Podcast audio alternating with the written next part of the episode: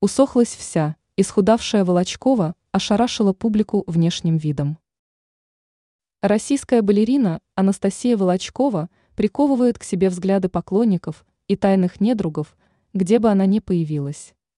Танцовщица не устает эпатировать публику своими дерзкими заявлениями и откровенными фотографиями. На этот раз бывшая балерина Большого театра выложила на своей странице в соцсети фотографию в бикини, которую сопроводила рассуждением о загруженности перед премьерой ее нового шоу. Волочкова сообщила подписчикам, что снова похудела из-за чрезмерных физических нагрузок на репетициях. Танцовщица призналась, что буквально одержима творчеством и ее грандиозным шоу. Хейтеры не упустили случая, чтобы в очередной раз пройтись по внешнему виду Волочковой. Они укорили балерину за чрезмерную худобу, неадекватность и отсутствие женственности.